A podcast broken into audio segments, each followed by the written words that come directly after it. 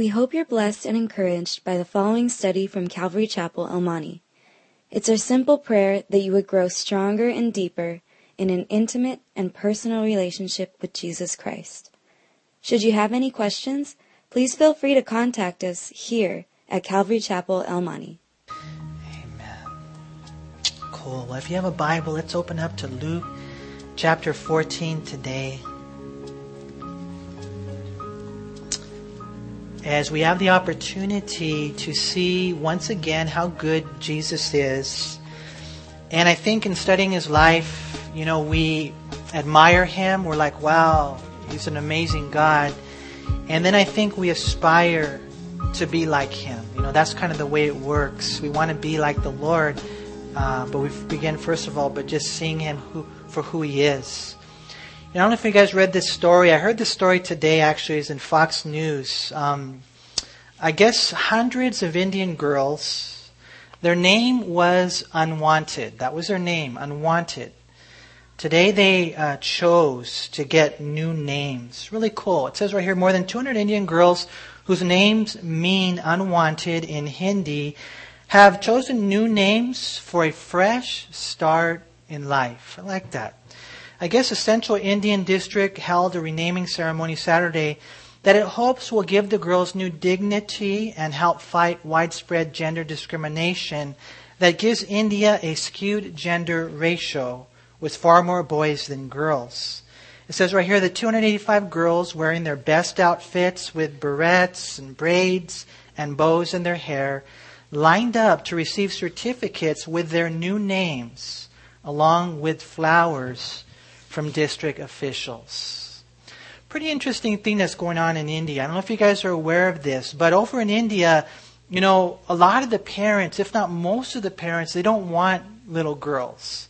And so if they find out that they're going to have a girl, a large percentage of them would then have an abortion.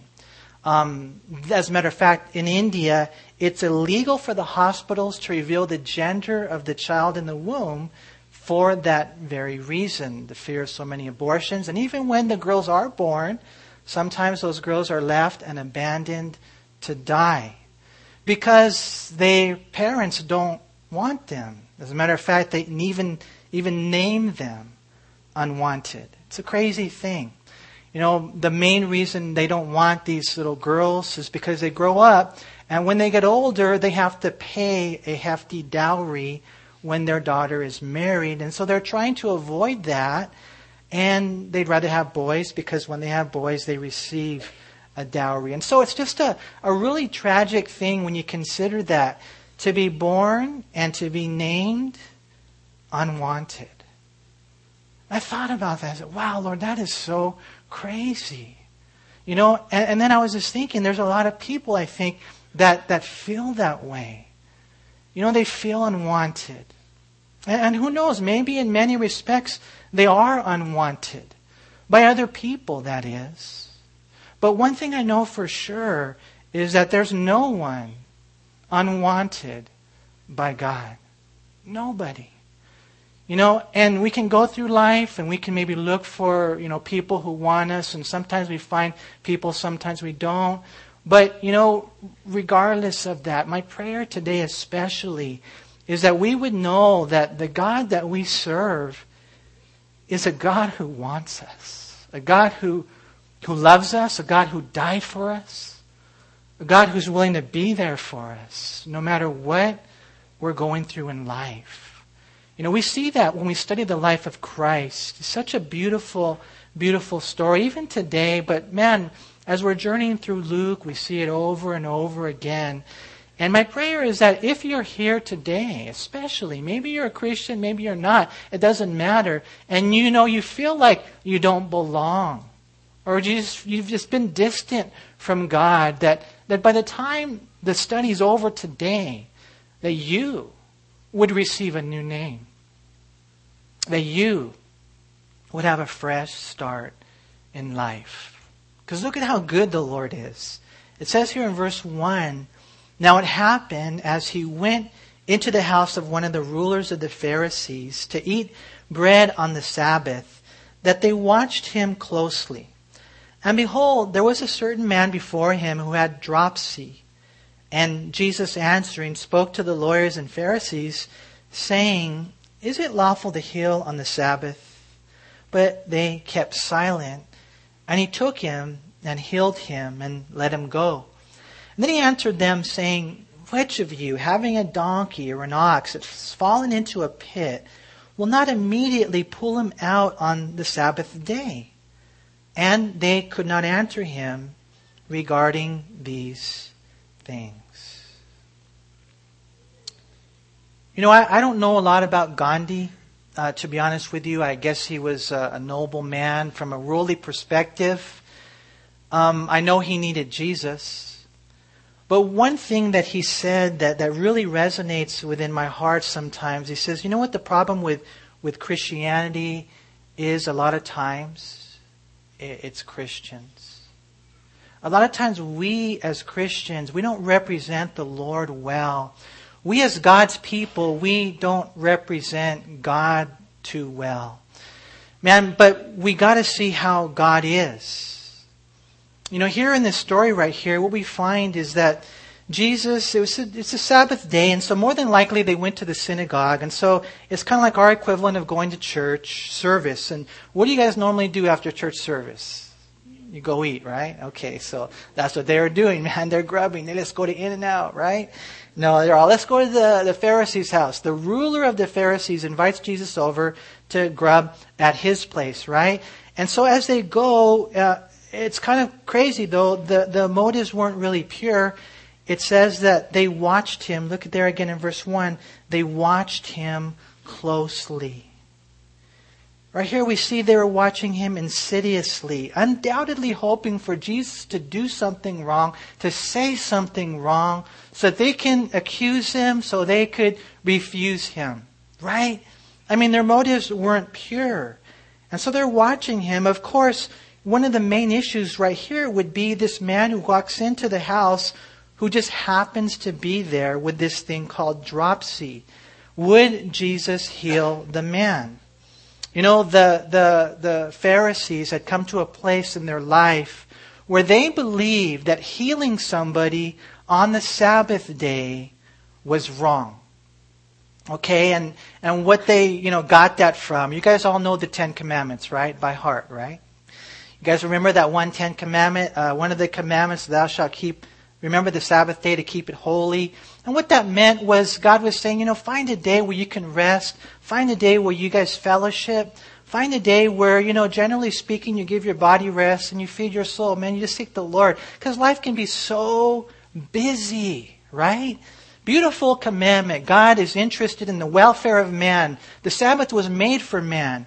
But what had happened was the Pharisees, in their fear of violating the Sabbath, they then made up hundreds of little meticulous rules and regulations in order to try to keep it. And it became a burden to them. It became so bad. What they did was they took their truth and they elevated traditions over truth. They took their little laws of legalism and they elevated it over love. They took these petty principles and they made them more important than people. And they were terrible witnesses for God. So much so that it got so bad that if someone was sick with dropsy, and we know the Lord up to this point has already healed 7 people on the Sabbath day, but they're watching him again. They said, you know what? We don't pity this man. We don't care that he's got dropsy. That means his legs were swollen, his face was swollen, his joints were filled with water. We don't care. Jesus shouldn't be healing this guy on the Sabbath day, right? And so what ends up happening? The Lord asks them a question. Okay, verse 3. Hey, let me ask you a question. Is it lawful to heal on the Sabbath day? What he's doing is he's telling them, show me in the Bible where it's wrong. Give me a passage in the Bible where it's wrong. They're called lawyers. That means they're experts in the law. And they couldn't answer him. Why? Because it wasn't true. The things that they were living weren't true. They had elevated traditions over truth to the point where they did no longer care about people. And they put those rules and regulations in front of relationships.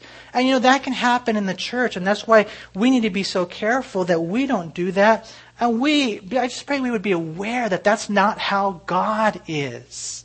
You know, there was a time in the church, did you guys know this, where the drums were wrong? Did you guys know that? They believed that if you played drums, that you were in sin, you know, especially in the church, man. You know, and... you know, there was a time where drums were introduced and Christians were upset and they were making these rules and regulations saying you can't have that kind of stuff in church. But that's not what the Bible says. Where does the Bible say thou shalt not have drums?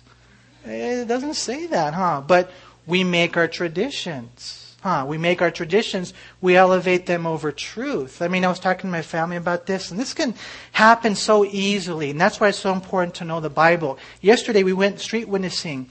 And I was talking to this one guy on the street over there by the 99-cent store. And it was cool talking to him and just telling him, hey, man, do you know Jesus? ¿Conoces Jesucristo? You know, I'm trying to talk to him in Spanish, right? You guys know Spanish, right? And so he said, no, yo no creo en Jesucristo. Nomás la Virgen. I don't know how to say it in Spanish. La Virgen, Virgin Mary. Nomás ella. No Jesucristo, no Dios, nomás La Virgin Mary, you know, I don't know how you say it in Spanish. And he said, and he basically is saying, for those of you gringos here, what he's basically saying is, listen, I don't believe in Jesus. I only believe in Mary. I don't believe in God. I only believe in Mary. And so I just told him, I said, then you're not going to go to heaven. No vas a ir al cielo. Porque nunca en la Biblia dice eso. Ninguna vez. I told him, not one time does the Bible say you're supposed to believe in Mary. The Bible never says that. It says, believe in Jesus. But what had happened to this gentleman? Somebody had told him this, you know, lie that, hey, you got to believe in Mary. She's the mother of God. And then you're going to go to heaven. It's a tradition, huh? It's a tradition that was elevated above truth. You know, there's that time in Mark chapter 7 where the religious leaders had the same problem and they were criticizing Jesus because he didn't wash his hands a certain way according to their little rules and regulations. You know, and they were all caught up in washing couches and disinfecting them in order, you know, not to sin. But then he went on and he told them, you know what, you guys got a big problem because you're missing the heart of it. You're so caught up in your traditions that you're nullifying the truth. And what they were doing was interesting. You guys know that other commandment where it says, honor your father and your mother? I know you know that, right? Okay, you know, that means, of course, as a child, you do what they tell you to do. You respect them, you honor them. But primarily, you know what that commandment means?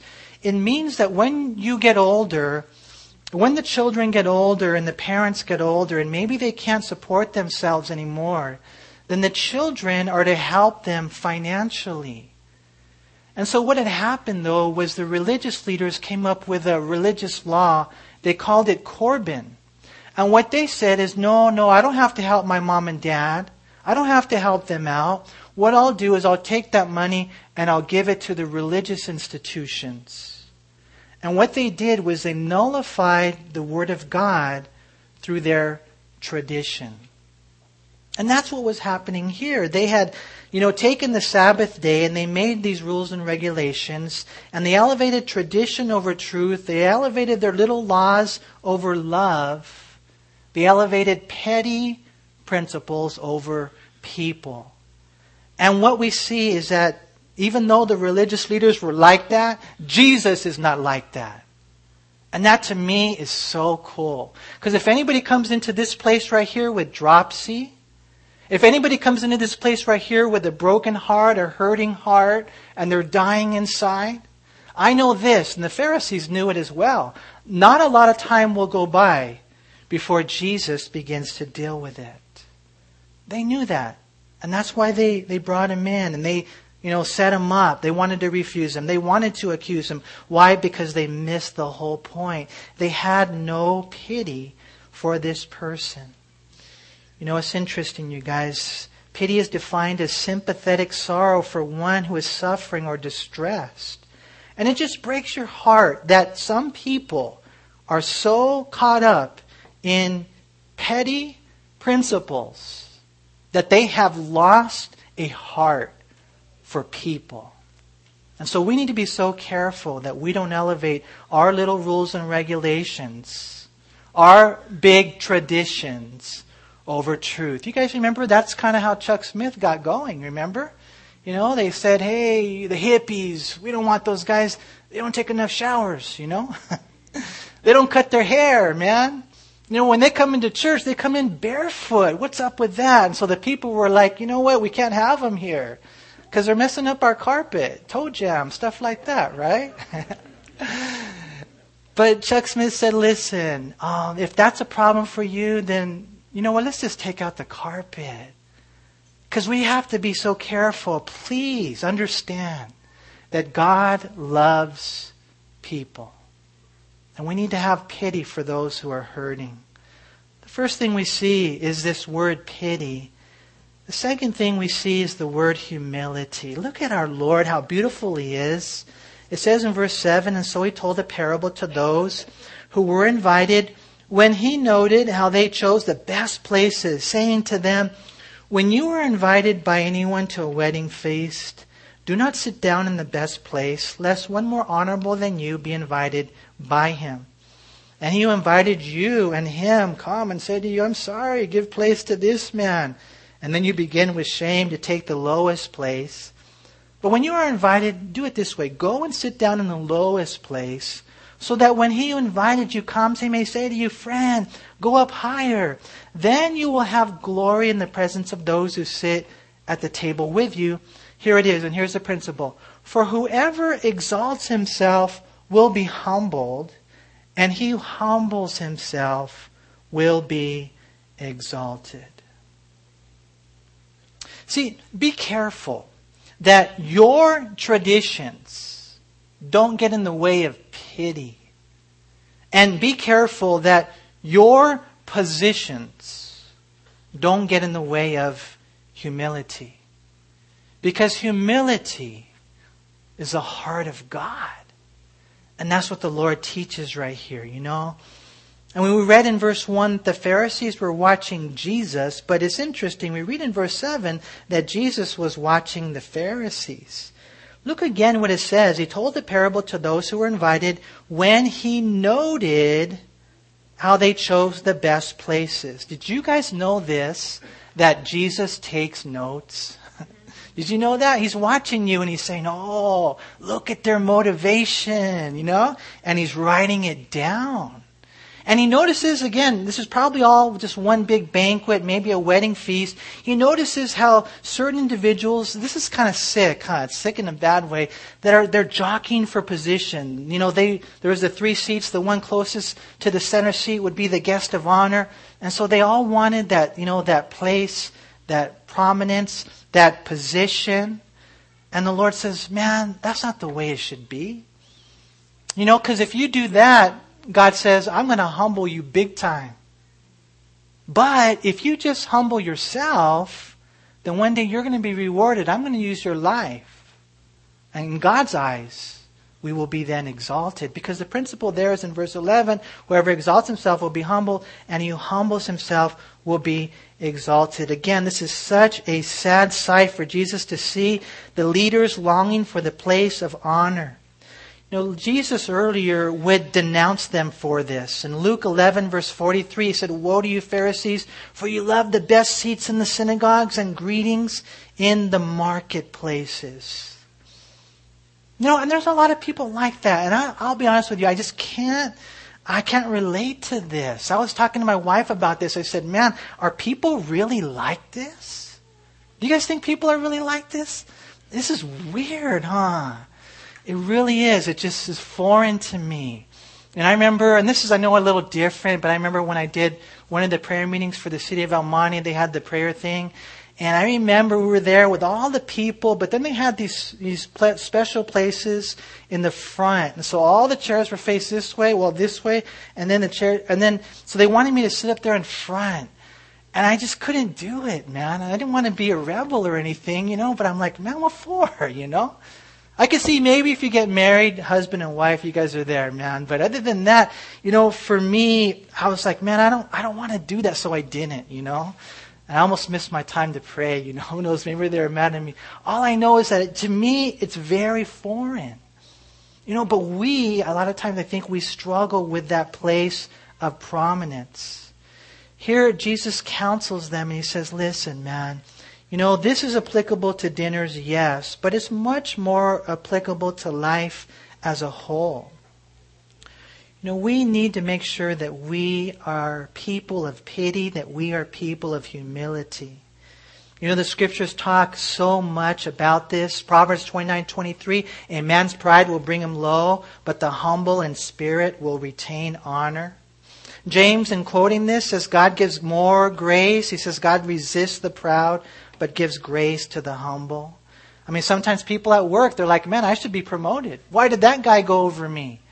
You know, and you don't have to be caught up in stuff like that. You really don't. I remember, man, you know, because, I don't know, we see it even sometimes in the church. And this church has been pretty good. You guys are pretty cool. Every once in a while, we've had an individual here and there that had a hard time. Why is he an elder? Why isn't he an elder? You know what? We're not into titles here. You don't have to call anybody elder, anybody deacon, anybody pastor. You don't have to do that. Because we're not into titles. We're not into positions. We shouldn't be. You know, the other day a guy signed up for ministry, and I love what he signed up for. You know what he signed up for? Cleaning toilets. That's what he put there. Cleaning toilets. To me, that makes perfect sense. I'll be honest with you, man. I remember before I was here in El Monte, I remember being in place for 6 years, and I cleaned toilets for 6 years. Cleaned toilets, you know, mopped halls, vacuumed sanctuaries and rooms, emptied the trash, and I did other things too. I was very blessed, but I'll be honest with you, I loved that. I loved doing that. You know, part of the reason is because I used to do it with my headphones on. I used to crank up the music, man. You know, crank up the music, you're listening to Chris Tomlin or Matt Redman, whoever it is, and you are reminded of who you're really serving. You're serving God. It doesn't matter where. It only matters who. And we have to make sure that we're not like these guys. You guys don't worry about that. You know, you have no problem there and you're, you know, taking the back row, the bottom seat. And let me tell you something, man. Just like God sees the guys who are exalting themselves, God sees the guys who are humbling themselves. And Psalm 75 says that He will lift you up.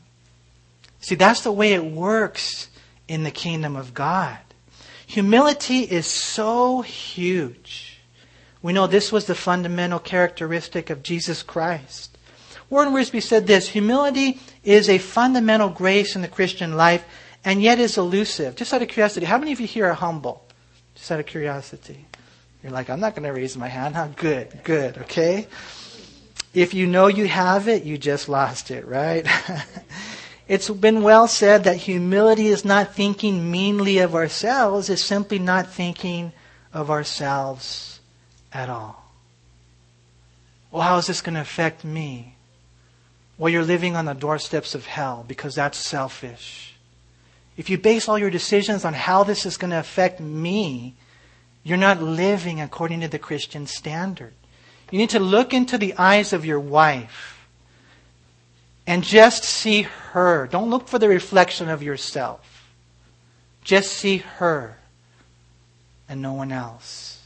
That's what Jesus did. When Jesus came, the Bible says in Philippians chapter 2, He humbled Himself. He became a man. God became a man. He humbled Himself even to die. And not just any death. He died on the cross.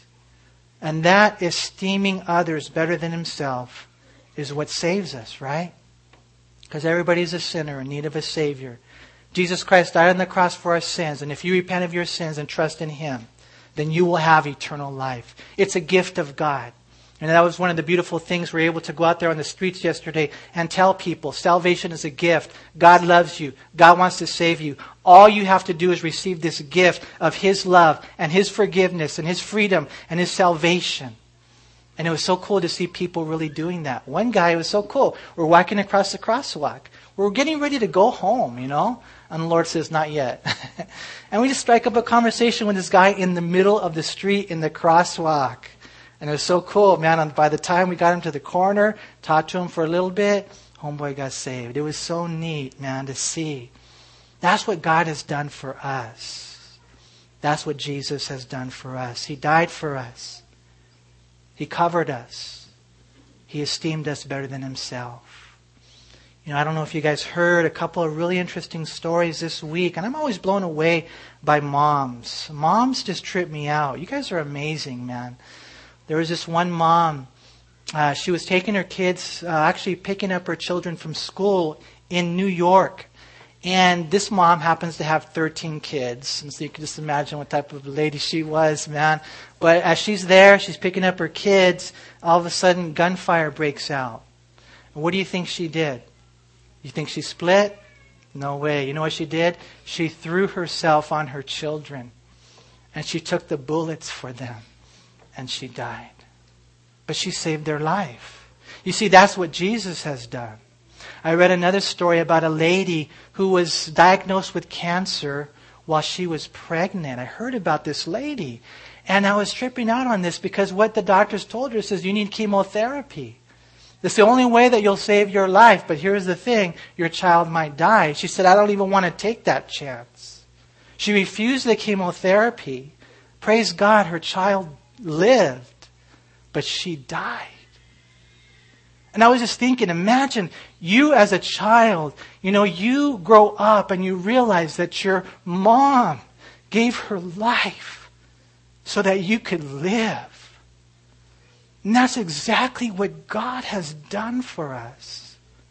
I pray we would live in appreciation. You see, because that humility, that esteeming others better than yourself, that looking out for their interests and not your own is the heart of Christianity. And that's how God is. He's a God of pity. He's a God of humility. And He's a God of charity. Because look what we read here in verse 12. It says, and then he also said to him who invited him, when you give a dinner or a supper, do not ask your friends, your brothers, your relatives, nor rich neighbors, lest they also invite you back and you be repaid.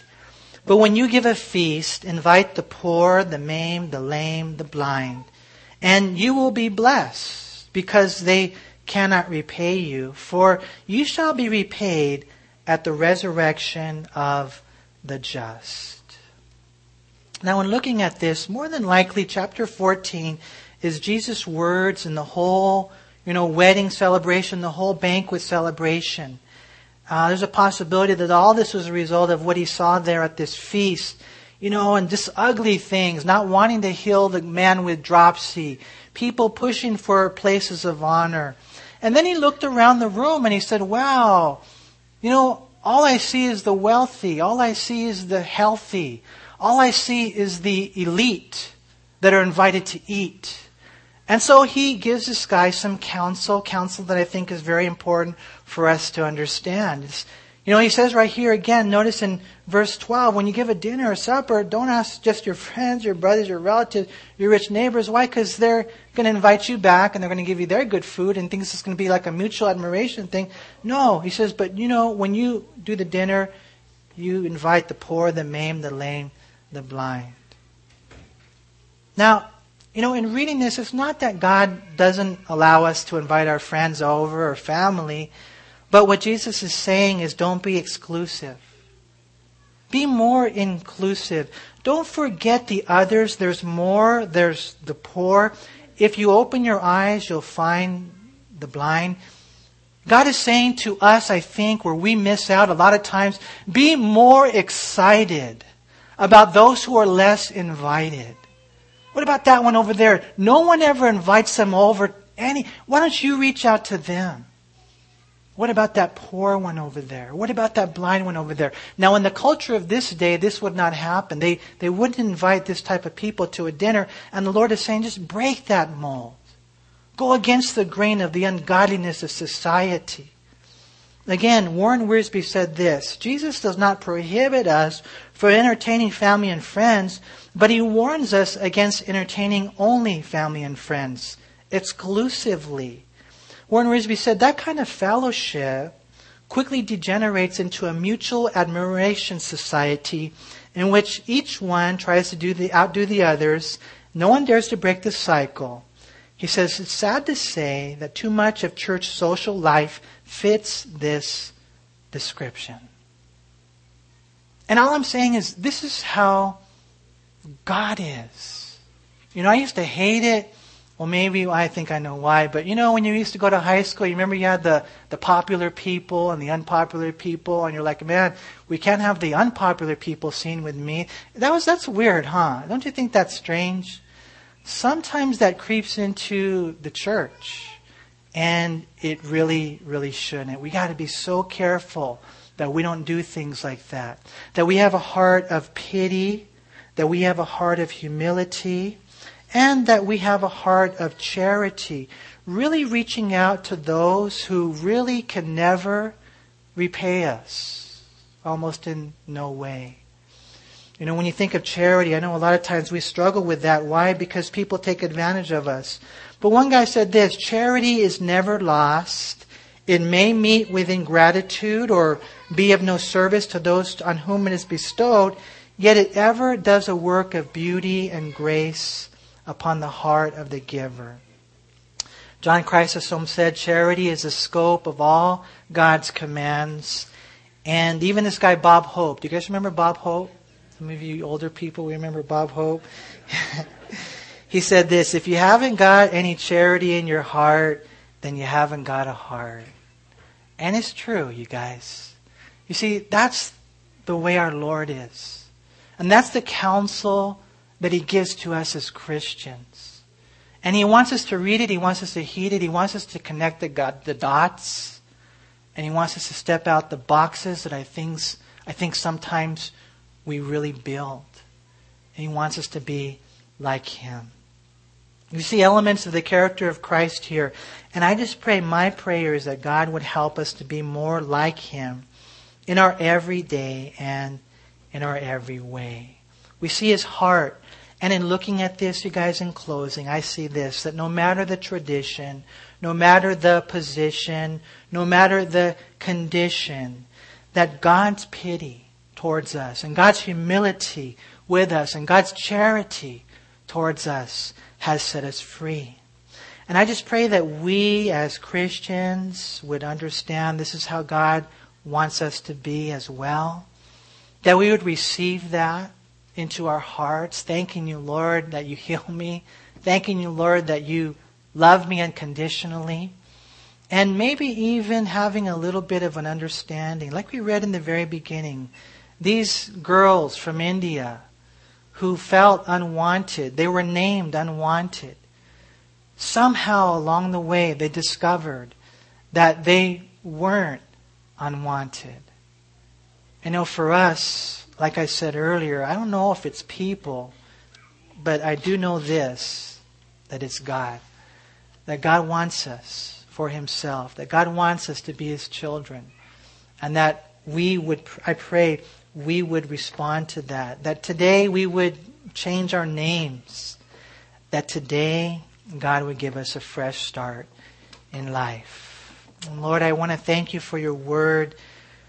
Lord, and that reveals to us who You are, Lord. I thank You so much, Jesus, for being a God who speaks to us, Lord, and a God who knows our struggles and who challenges us, who stretches us, Lord God. I thank You for being a God who wants us. When I look at myself, I don't know why You would want me, Lord. There's nothing good about me. I know who I am, Lord, apart from You. I'm unworthy. Lord, I know I'm unable. But I also know, Lord, that You died for me and that You've come into my life and You've changed me. And I know, Lord God, that You have done the same for many of my brothers and sisters here today. And I want to thank You for that and praise You for that, for being a God of so much compassion, grace, love, and holiness. And Father, I look to You even now, just asking, God, that if there's anyone here today who doesn't know You, if there's anyone here today who's not a Christian or just they don't know where they stand with You, let today, Lord, would be the day of salvation, Lord, that today they would change their names. Today they would go forward and have a new start in life. And just with everybody praying, every eye closed and every head bowed, if you're here today, just in case, and maybe someone invited you, you don't know where you stand with God, but you know this, that you're a sinner and you need a Savior. Maybe you just know that God brought you here today because He wants to give you a new start in life.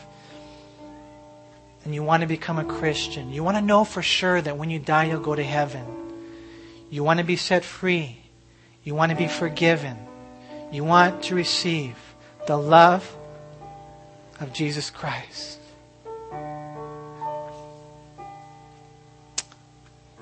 If you would like to do that today, turn from your sins and trust Him. Just in case, we have to give that opportunity. Right where you're at, just raise your hand. And we're going to pray for you.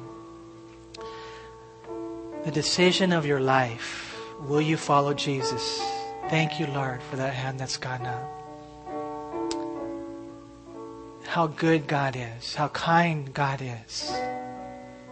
How merciful He is. And He'll change your life. Anyone else? The Bible says that if you confess me before man, I will confess you before my Father who is in heaven. But if you deny me before man, I'll deny you before my Father in heaven. It's a gift. He did all the work. He died on the cross. He shed His blood. He does not want you to perish. But you got to receive Him as Lord and Savior. Anyone else? Oh, Father, what a joy it is to see that hand go up, Lord. Because your word says that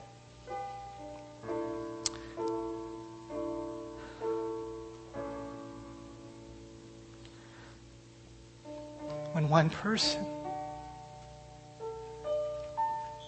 one person repents and receives you, Lord, that there's a celebration in heaven. And I just thank you for that, Lord. And I just pray that you would be with that individual who made that decision today to follow you, and that today you would meet her there. You bless her and you do a great work. Father, we thank you so much for allowing us to have your word as our truth. Lord, we don't have to rely on traditions or opinions. We definitely don't have to take the counsel from the world, but we have your word as the final authority in our life. And so, Lord Jesus, I pray today as we go our way, as we go out into this week, and in the valleys and alleys and highways and byways, Lord, that we would be like you. People of pity, people of humility, people of charity. God, as you would lead and direct and strengthen our lives. We love you, Lord. We thank you. And we pray all these things in Jesus' name.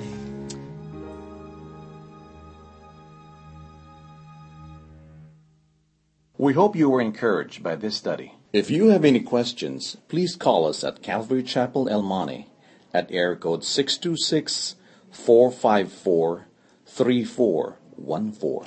Remember that Jesus loves you.